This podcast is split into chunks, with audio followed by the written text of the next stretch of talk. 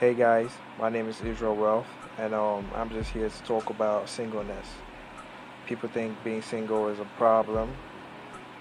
I don't want to be lonely, but it's okay to be single. You need to find time to know yourself.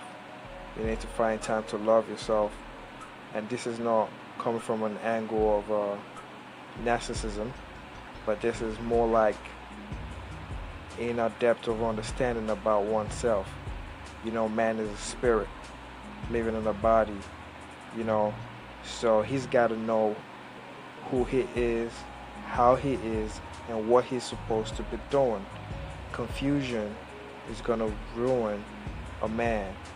And if you have somebody conducting your life for you, he's going to be steering you in the wrong direction.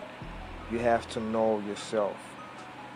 I heard from a friend recently how she's been totally in doubt of who she is, but I had to tell her for real that if she take out time to listen to her inner voices, take out time to read, take out time to love herself, she'll begin to understand who she really is and what she wants to do, who she want to be.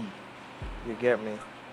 So, today on singleness, my advice is just going out to the ladies and gentlemen out there. Love yourself. Know yourself. Then you can find love that is appropriate for you. Peace and God bless you.